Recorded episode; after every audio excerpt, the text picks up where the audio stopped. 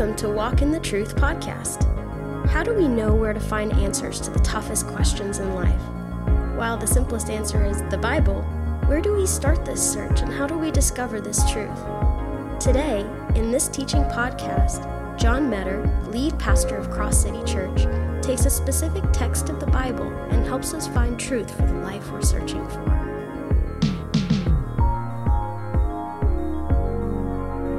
Are so glad you're here today. If you have your Bibles, please take them and turn to the book of Philippians.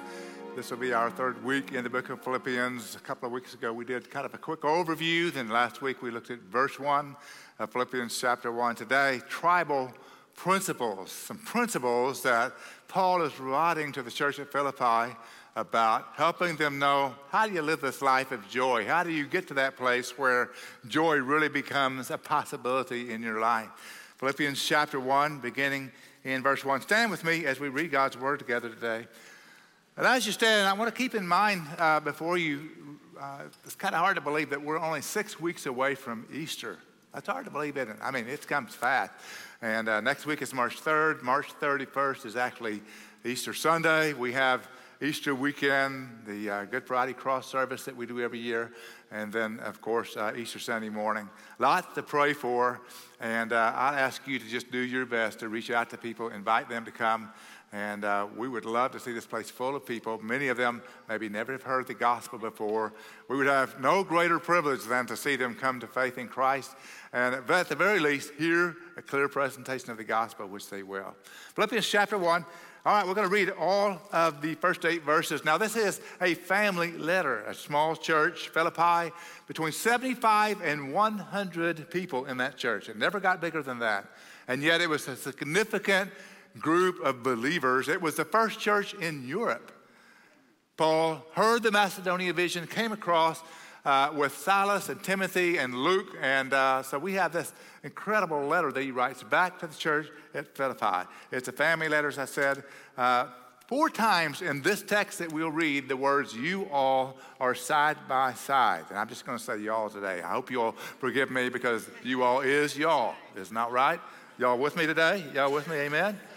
And, um, and, and then four other times the word you is used, always in the plural. So actually, there's eight y'alls in this verse. It's about the family of God. Here's what it says Paul and Timothy, bondservants of Christ Jesus, to all the saints in Christ Jesus who are in Philippi, including the overseers and deacons, grace to you and peace from God our Father and the Lord Jesus Christ.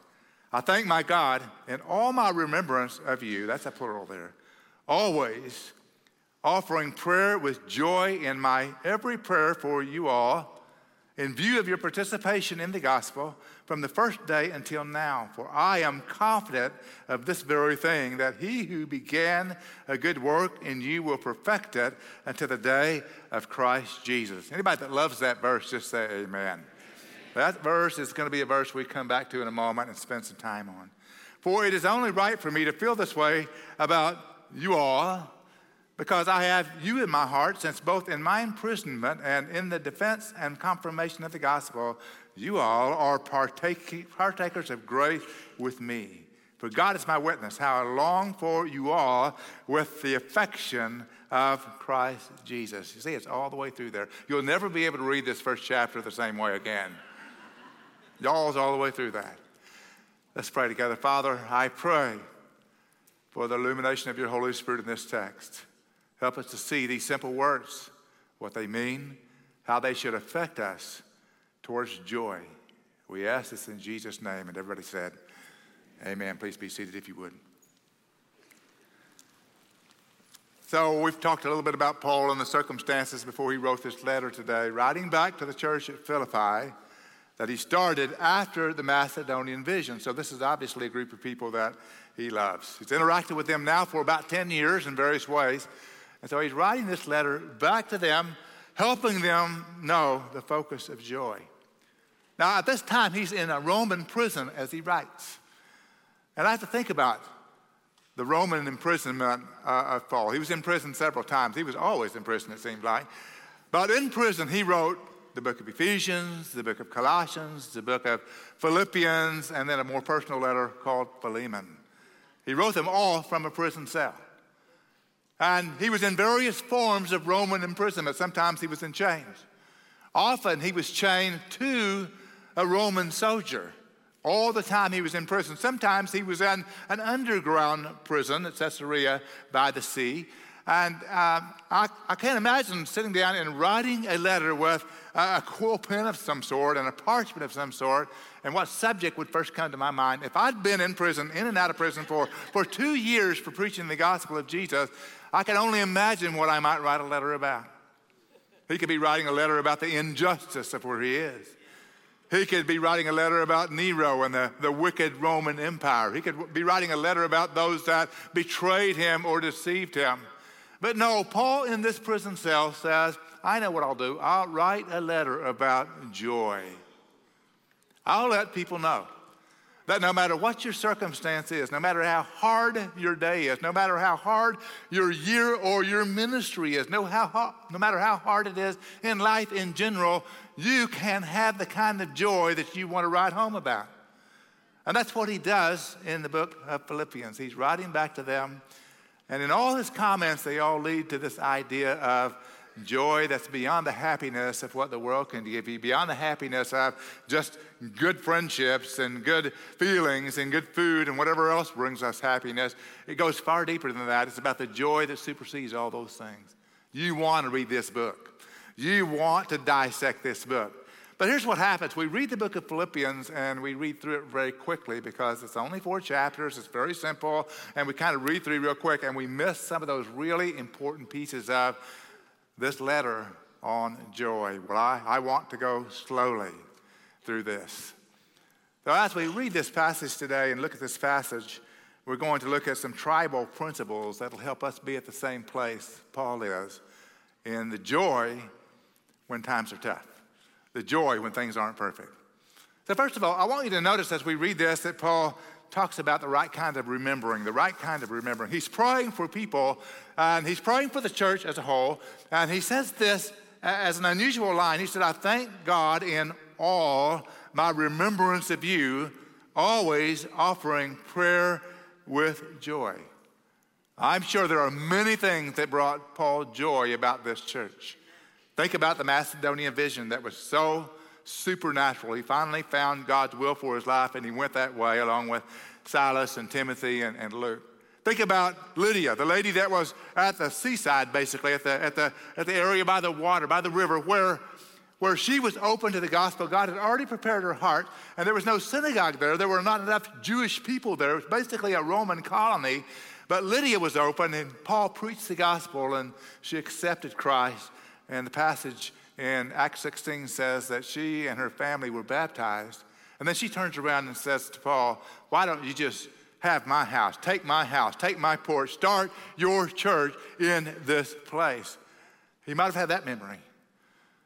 Uh, it might have been the memory of, of being in jail with Silas and singing hymns in jail. You remember that story of the book of Acts and prison doors opening up and the, the Philippian jailer coming to faith in Jesus Christ. Or maybe He's remembering casting demons out uh, of the young girl that was prophesying over him by demonic infiltration in her life. All kinds of things he could have been remembering. But he also references in the letter some bad things as well. He said, Beware of the dogs, beware of the evil workers, beware of those that preach the gospel from the wrong motive. So Philippi was a typical church. It wasn't a perfect church, even though they had a perfect Savior, it was a church with good and bad. And yet, Paul says, I thank God for all my remembrance of you. It wouldn't have been like Paul to say, I thank God for some of the things that I remember about you, but some of those things I'm not going to thank God for. He doesn't say that. He says something very different. He says, I thank God for everything that I remember about your life. Now, when I read this text and I see Paul's heart and his, his life, I realize that this is not a perfect church, but he is taking a perfect attitude. He has a selective memory loss. A selective memory loss. How many of you in the room have ever been accused of selective hearing loss? Would you raise your hand if you've ever been accused of that? Because that means you only hear what you want to hear, right? How many of you that have been accused of that are men? Would you raise your hand if you are men? Okay. I believe that. How many of your wives accuse you of that? Would you raise your No, no, you have to do that. You don't have to do that. Well, selective memory loss is much like a selective hearing loss. You only remember what you want to remember. Why would Paul say, Every remembrance I have of you, I give thanks to God with joy over that? And I think the answer to that is Paul remembered the great things about what God was doing at the church at Philippi and set the other things aside. I think he didn't keep that in mind. I think he had a memory and a selective memory loss. As you walk through the letter to Philippi, you see some of those things that he doesn't really bring up, but are facts about what was going on there. Now, there's lots of reasons for joy. He talks about their, their, participation in the gospel and the fellowship of the gospel. It means that they have the same kind of faith. It means they have the same Savior. It means they have the same mission. It means that they are like minded when it comes to carrying out the ministry of the gospel. And in the beginning of that church, they worked together in a powerful way. But Paul, when he prayed, when he thought back to them, thought back about the great things that God had done there, and forgave them the things that weren't great. And I want to tell you today, that's a great attitude to have. It's a great tribal practice to have if you're going to have joy in the body of Christ. Stay with me here. Did you know the Bible tells us that God remembers our sin no more? And we can't chalk that up to God being someone that has a memory problem. God doesn't have any thought problems, any memory problems. But the Bible says that he remembers our sin no more. And matter of fact, I'll go back to the book of Hebrews, chapter 10, a great, great text that talks about the powerful things that happen through Jesus Christ being our high priest. And he says, This is the covenant I will make with them after those days, says the Lord. I'll put my laws upon their heart, and on their mind I will write them. Then he says, And their sins and their lawless deeds I will remember no more. Now, I don't know about you, but I get a lot of joy when I hear that verse right there. Their sins I will remember no more. How many of you in the room have sins that you remember that God has forgiven you of, and you're glad God remembers them no more? Just say amen today to that. I am grateful for this verse. This verse tells me that God not only forgives, but He forgives completely and He doesn't bring it up again. He allows that to be the past, and the past ought to be the past, and it ought to bring you joy that you're forgiven as it brings me joy that I'm forgiven. And it's important for us to know that we can also practice the same kind of forgiveness and remember those other things no more. Learn the lessons, but release them from their offense. And Paul is taking that approach. All my remembrance of you, I thank God with great joy. I'm not letting anything else that happened to me while I was there hold me back from the great joy I have from what God is doing in this spiritual family. I wrote this down because I think it's important. A selective memory loss will allow us to forget what we need to leave to the past and remember what we need to bring us into the future. That's a pretty big deal. You've got to remember the good things. You've got to forget the tough things that happen to you in the body of Christ and in life in general. And I know you can anguish in prayer if you want. You, you can just worry over that all the time you want to worry over that, but it won't bring you progress and it won't bring you joy. Paul chose to remember those things. All those things brought him joy. He didn't say, I thank God for most of my remembrance of you. I, I, thank God for some of my remembrance of you, except that one thing or two things. He said, I thank God for all my remembrance. And it was just his practice. Keep reading in the book of Philippians, and you'll see he comes across a verse that you're very familiar with. Philippians chapter 3, verse 13 and 14.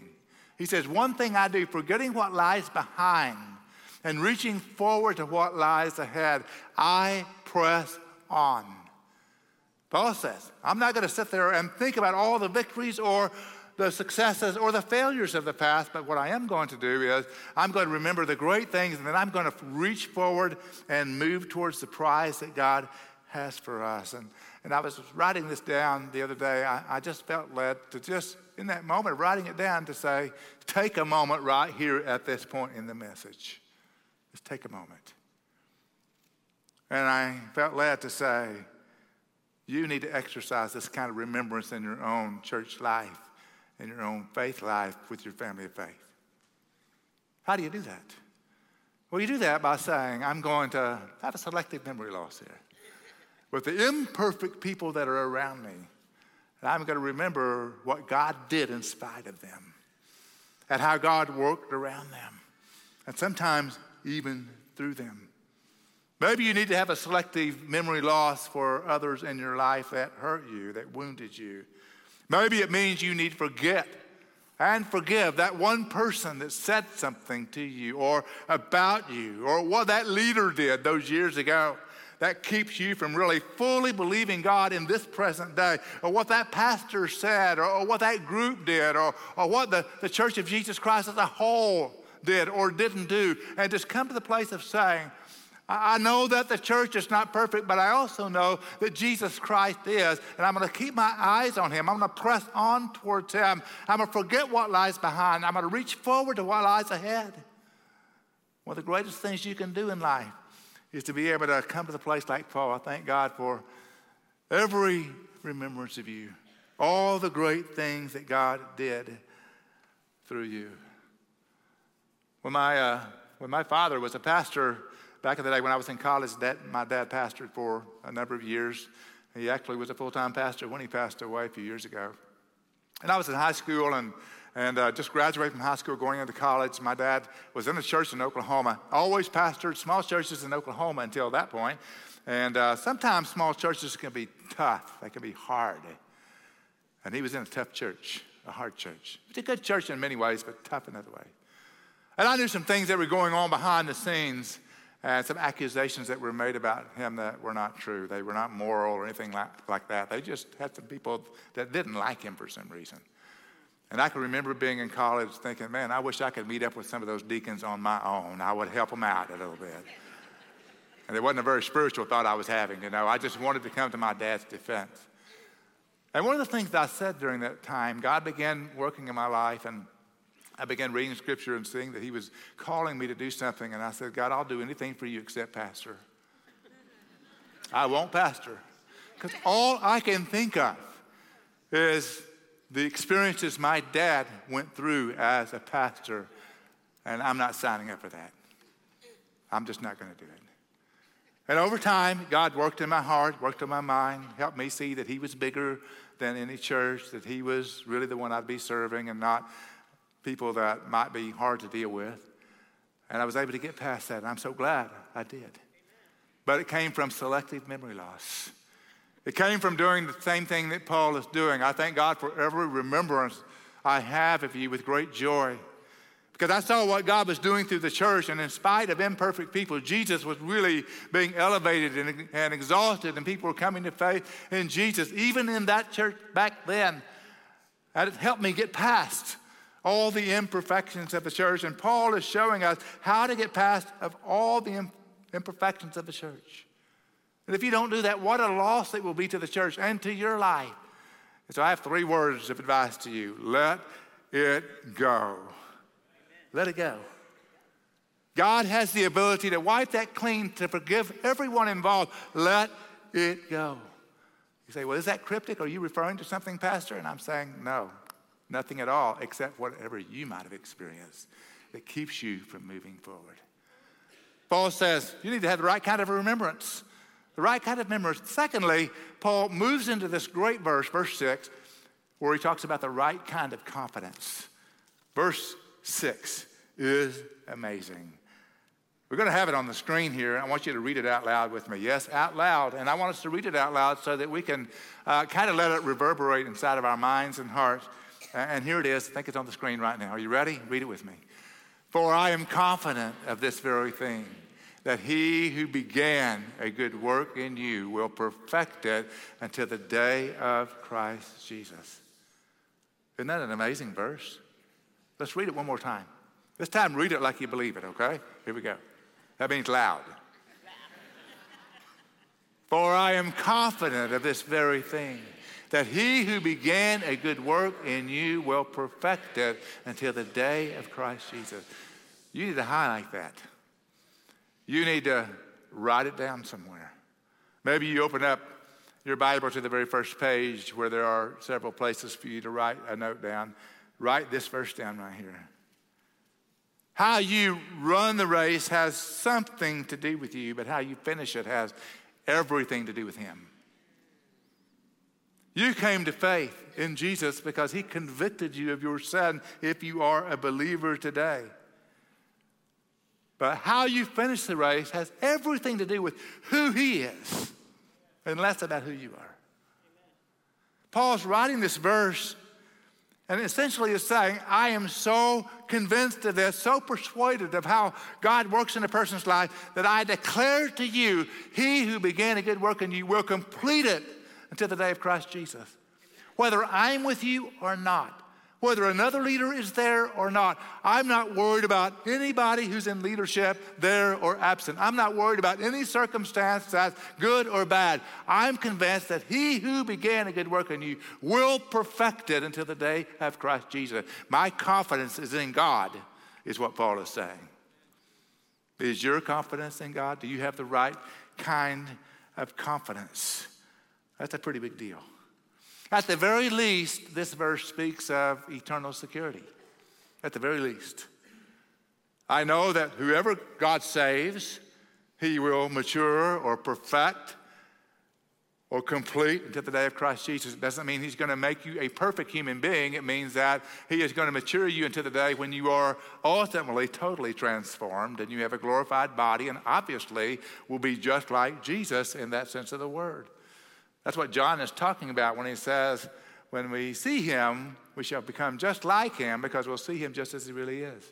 That's an incredible thing that can't happen until heaven, but in the meantime, you're going to be growing and you're going to be maturing and being perfected by everything that he's doing in your life. So it means eternal security and everything else about growing in the Christian's life. Let me just say this, doctrinally speaking, we say this a lot, and it's true. Here's a line that we use as Baptists, and I'd say most Bible believing people have this line as well once saved, always saved. If you've heard that line, would you raise your hand if you've heard it before? Once saved, always saved. And over the years of preaching, uh, I've come to define quite a bit about what it means to be saved. And so I've added a word to that once saved, always saved. And I, I always add that word because it's important for people to stop and consider what they're thinking or saying when they say this line. And here's what I say once truly saved, always saved. And you know why I do that, correct? Don't you, don't you know why I do this? Because I don't want someone to believe that there's some transaction that happens where you fill out your name on a card when you walk forward during an invitation, or that you did in vacation Bible school, or that you did at some summer camp, or some service where you just prayed a prayer, but it didn't make any difference in your life at all and then you're banking on that for eternal security. And I would just say, no, no, no. Once truly saved, always saved. Once the Spirit of God actually grips you and you have not only eternal life, but you have the Spirit of God dwelling in your life, once He begins to change you from the inside out, that's the truly we're talking about. Once truly saved, always saved. If He began a good work in you, not a, not a church work, but a divine spiritual work, if he began a good work in you, he will complete it until the day of Christ Jesus. That's what Paul's saying. Long before vacation Bible school, long before church camp, long before revivals, long before Billy Graham, long before TV ministries and track, Paul said, He that began a good work in you will complete it until the day of Christ Jesus. And at the very least, it means that once you are born again into the kingdom of God and you have Christ in your life, your salvation is secure and eternal. Somebody clap in this room. My goodness, that means forever and ever. Forever. So, what does that really mean, and where do we get that idea? Well, Jesus introduced that idea in John chapter 10, verse 28. Most of you know this verse. He said, I give eternal life to them, and they shall never perish, and no one will snatch them out of my hand. Verse 29 goes on. Jesus goes on and says, My heavenly Father has given them to me, and no one is able to snatch them out of my Father's hand. What a powerful word to those disciples, to us today in John chapter 10. Amen. Later in his letter to Ephesus, Paul wrote this in Ephesians chapter 1 In him, that is in Jesus, you also, after having listened to the message of truth, the gospel of your salvation, having also believed, you were sealed in him with the Holy Spirit of promise, who is given as a pledge of our inheritance. So not only are you going to be in the hands of Jesus and the hands of the Father that no one can snatch you out of, you are sealed with the Holy Spirit of promise. His presence in your life is a pledge from God Himself that I will bring you to myself in that final day. If you have the Holy Spirit in your life, it's God's wedding ring on you that says, they're married to me. I'm the groom, they're the bride. I will have them on that last day. What an incredible picture. He that began a good work in you will complete it until the day of Christ Jesus. Jude, in this tiny little book, just before the book of Revelation, at the end of the New Testament, opens up by saying, To those who are the called, beloved in God the Father, and kept for Jesus Christ. You like that word? I like that word, kept. If you've been called, that means you are also loved or beloved, and it also means you are kept by Jesus Christ. You are kept men and women in this room if you've come to faith in Jesus Christ. Kept by God who is more powerful than anything else and cannot, there's no way anyone can snatch you out of that. Go all the way to the last verse of Jude, and here's what he says To him who is able to keep you from falling and present you before his glorious presence without fault and with great joy. At the very least, he who began a good work in you will complete it to the day of Christ Jesus means your eternal security. The Baptist Faith and Message of 2000 has a great wording for this. I'm going to read directly out of that. I'll quote it. It says, All true believers endure to the end. Those whom God has accepted in Christ and sanctified by His Spirit will never fall away from the state of grace, but shall persevere to the end. Now, keep listening to me. Believers may fall into sin through neglect and temptation, whereby they grieve the Spirit, impair their graces and comforts, and bring reproach on the cause of Christ and temporal judgments on themselves, yet they shall be kept by the power of God through faith unto salvation. Now you're thinking through your minds. So that means a person can have a season of sin even though they're true believers in Jesus, and I would say yes to that. That's exactly what the Baptist Faith and Message clarifies. That's exactly what the book of 1 Corinthians helps us with that, that, that believers in Jesus Christ are not perfect on the day they accept Christ, but are being made perfect, made complete in the whole journey of walking with Christ. And while there may be a season of sin that you're in, you will not be happy in that season of sin. You'll be miserable because of the presence of the Holy Spirit in your life that convicts you at every turn. You're going the wrong way, you're going the wrong way. Turn around, come back to me who died for you, who saved you. I am so grateful for the presence of the Holy Spirit in my life. I can't tell you how many times that conviction or that sense of grieving Him or quenching Him has made me stop in my tracks and say, ah, This is not the direction I'm supposed to be going in because I'm, I'm a child of God, kept by God, and He's doing a work in my life, and I don't want it to stop. That's what this verse means. It's real, He's real. At the very least, it speaks of your eternal security, but it also speaks of the progress of the believer. Because salvation gives you a new nature. And with a new nature, you don't just live any way you want to live. You don't live the way you lived in the past. You have the Spirit of God inside of your life, and you're constantly, constantly being led and convicted to go the way God calls you to go. So if you're asking the question, which you should be, what does it take to finish well? What does it take to be perfected? It takes someone who can begin the work and finish the work who lives inside of you, which is what verse 6 says. He who began a good work in you will perfect it until the day of Christ Jesus. Do you find it interesting that in verse 6, Paul starts with the word he, with the pronoun for God, instead of using the actual name of God, instead of saying, God who began a good work in you, or the Lord who began a good work in you, or Jesus Christ who began a good work in you will complete it to the day of Christ Jesus. He doesn't do that. He uses the word he. And normally, in, in language of the original language, the, the use of the pronoun draws attention to the character instead of the name. In other words, when you think of God, you think of a certain thing. When you think of Jesus, you think of a certain characteristic. But using the word He means you have to do a search in your mind. What is the character being emphasized in this verse? Now, here's the verse again He who began a good work in you will perfect it until the day of Christ Jesus. And here's what I believe Paul wanted us to be thinking about not just these huge theological concepts, but very practical concepts about the He who began a good work in you. I want you to look at it on the screen with me for just a moment. You have the verse, He who began a good work in you will perfect it until the day of Christ Jesus.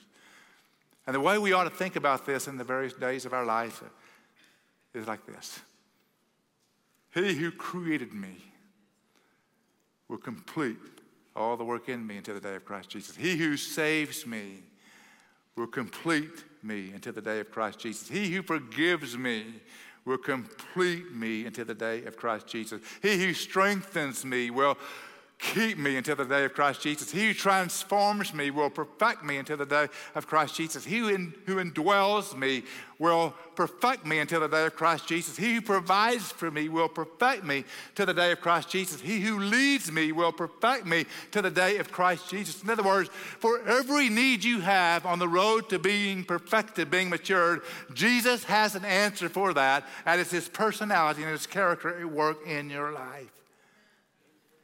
He who began a good work in you will complete it until the day of Christ Jesus. The right kind of confidence is right there, right there. You've seen him create, you've seen him save, you've seen him strengthen, you've seen him forgive, you've seen him transform, you've seen him do all these things. And now he's in your life doing those things. And when you doubt, you just remember that he who began will also perfect it until the day of Christ Jesus. The right kind of confidence means we have no confidence in ourselves. Paul goes on in the book of Philippians, chapter 3, verse 3. And he says, For we are the true circumcisions who worship in the Spirit of God and glory in Christ Jesus and put no confidence in the flesh. Paul says, We're not the people that say, Oh, I can do this on my own. We're not the people who say, I don't need God. I mean, I know the right thing to do. I'm just going to do it. We're not the people who do that. We put no confidence in the flesh. We don't put any confidence in religion. But what we do put confidence in is He who began the good work, who's going to complete it until the day of Christ Jesus. At no point is God unable to complete the work He began in you. Did you hear me? Now, you may feel pretty inadequate, but God is never inadequate. You may feel like you're not sure how he's going to come through, but he is sure, he knows exactly how he is going to come through. That's what compels Paul to say what he said in Galatians chapter 2, verse 20. And many of you know this verse I have been crucified with Christ. It is no longer I who live, but Christ who lives in me. And the life which I now live in the flesh, I live by faith in the Son of God who loved me and who gave himself up for me. It's not I, it's Christ. It's not me doing the work, it's God doing the work. Now, some people theologically call this the, uh, the perseverance of the saints. Have you heard that phrase before? The saints will persevere. Even the Baptist Faith and Message says the saints will endure, true saints will endure. But I don't prefer that word because I want it to be, I want it to be really clear that it's not my perseverance that makes this happen. It's not your perseverance that makes it happen, even though we ought to persevere. It's His preservation that makes it happen. So I like the line the preservation of the saints. When I get to heaven one day and I stand before Jesus Christ and He says, Well, good, good, well done, good and faithful servant, I'm going to look back at my life and I go, Well, it wasn't me. it was you. All along, it was you. That's why getting to heaven is an absolute free gift. I didn't earn my way there. I may have earned a few crowns like you will earn crowns as you serve him, but those, those are to be cast at the feet of Jesus in glory and honor of him. Well done, good and faithful service. Well, it wasn't me, it was you, Lord. Paul says the right kind of confidence is really important in your life. In 1 Corinthians 15 10, another favorite of mine, here's what Paul says. He says, But by the grace of God, I am what I am, and his grace towards me did not prove vain, but I labored more than them all, and yet not I, but the grace of God in me. Amen. Now, you have to read that two or three times before you figure out what he's saying. He's saying, It's God's grace that made me so motivated that I wanted to give my best. But it was not me, but the grace of God in me that caused me to do what I did. Paul had this acute awareness that it's not his performance that makes him complete until the day of Christ Jesus. It's what God does in his life. You need to have the right kind of confidence. And the right kind of confidence is not in you, but in him. And if you're ever in doubt, don't beat yourself up over your inability, but lean on him and his ability to bring it all to pass. For I'm convinced, I'm confident of this very thing, that he who began a good work in you will complete it even to the day of Christ Jesus. Then there's one more thing that he says here in verse 7 and 8, and it's the right kind of affection. Here's what he says to this family, this church family or family of faith, the tribe, as we've been describing it. For God is my witness, how I long for you all with the attraction or affection, excuse me, affection of Christ. The affection of Christ. I long for you all. Paul's a man's man. He doesn't do a lot of he doesn't do a lot of touchy-feely stuff, but here he is saying, Man, I've got this feeling for you. He actually uses that phrase in Philippians. And I long for you with the affection of Christ. It took me a while to figure out all that he was saying, but I think I have it now. Y'all remember going and taking family photos when you were young? Anybody remember the name Olan Mills? Gosh, those were nightmare times for us. I mean, to get all six kids to be able to smile, sit still, not pick their nose, not hit each other while the photographer was trying to set us up was tough. Some of the hardest times of our life. I mean, that's the persecution we faced. We had six kids at Olan Mills at one time. And almost every single time at the end of it, they didn't like us and we didn't like them. And Olan Mills was happy for us to leave. They didn't even want any appointments after to sell pictures. Just let the family go. Let them go.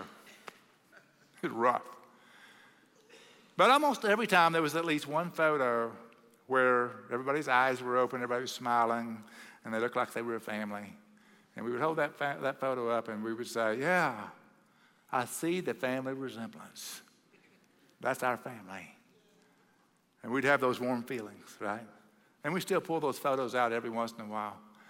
And we forget all the bad things, right, leading up to that photo. We rejoice in that one moment. Now, Paul's doing this not in the sense of Olan Mills' photographs, but he's doing this in the sense of the church at Philippi who was walking with him in what he calls the fellowship of the gospel. In view of your participation of the gospel from that day until now. In other words, you get me. You understand me. And I understand you. We're in this place surrounded by the Roman Empire and Greek culture, and, and we are definitely in a minority, and we have a priority of getting the gospel to other people, and we worship someone that nobody else knows, but we understand each other. And when I think about you, my family of faith, I am moved with this warm affection of Jesus Christ. The first time I traveled overseas to preach was in Brazil at the age of about 22 years of age. And, and I, we stayed with, the different members of our team stayed with uh, Brazilian families who spoke largely only Portuguese, and we spoke largely only English. And, uh, and we would go to worship services with them at their church, and we would just have meals with them and so forth. And I was astounded, at the age of 22, astounded by the closeness of fellowship and the camaraderie I felt with a family that we didn't have anything else in the world in common with except the gospel of Jesus. That's all. We both love Jesus. There were some words that translated amen, translates everywhere. Hallelujah translates everywhere. They, they, they used English for praise the Lord, and so we could be in their worship services and, and kind of understand what was going on. But more than anything else, we felt affection for them in an unusual way because we are fellow believers with them. And I'll be the first to tell you, I'm not an emotional guy at all. I rarely ever cry. Just when the Cowboys lose, which is a lot, I guess, you know. but I can think about some of you in this church and some groups of you that I walk closely with, and I have to take a step back and push pause because my eyeballs are sweating just a little bit at the great affection I feel because we are on the same page of the gospel. We have the same calling, the same mission. And God is using us in some incredible ways.